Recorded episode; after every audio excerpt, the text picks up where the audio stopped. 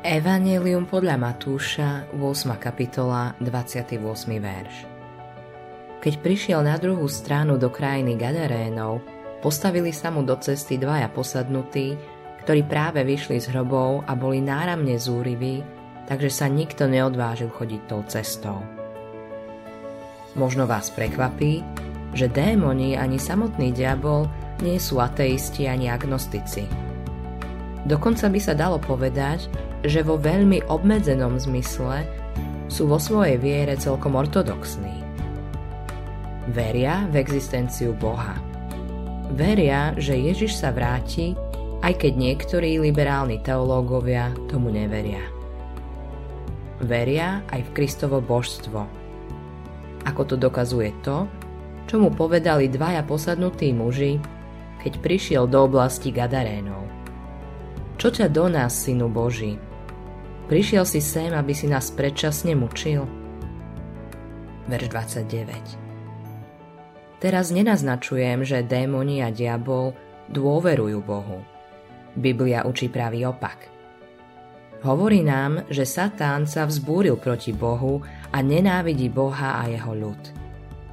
Diabol vie, že jeho dni sú spočítané.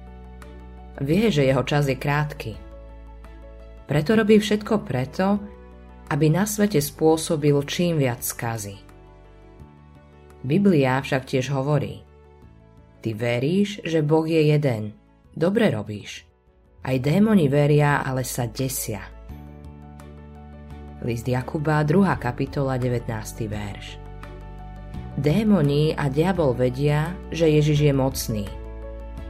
Zároveň však uznávajú, že niečo je pravda bez toho, aby v to verili.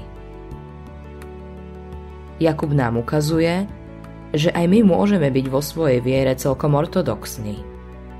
To znamená, že môžeme veriť, že Biblia je Božie slovo a že Ježiš je Boží syn bez toho, aby toto presvedčenie ovplyvnilo náš spôsob života.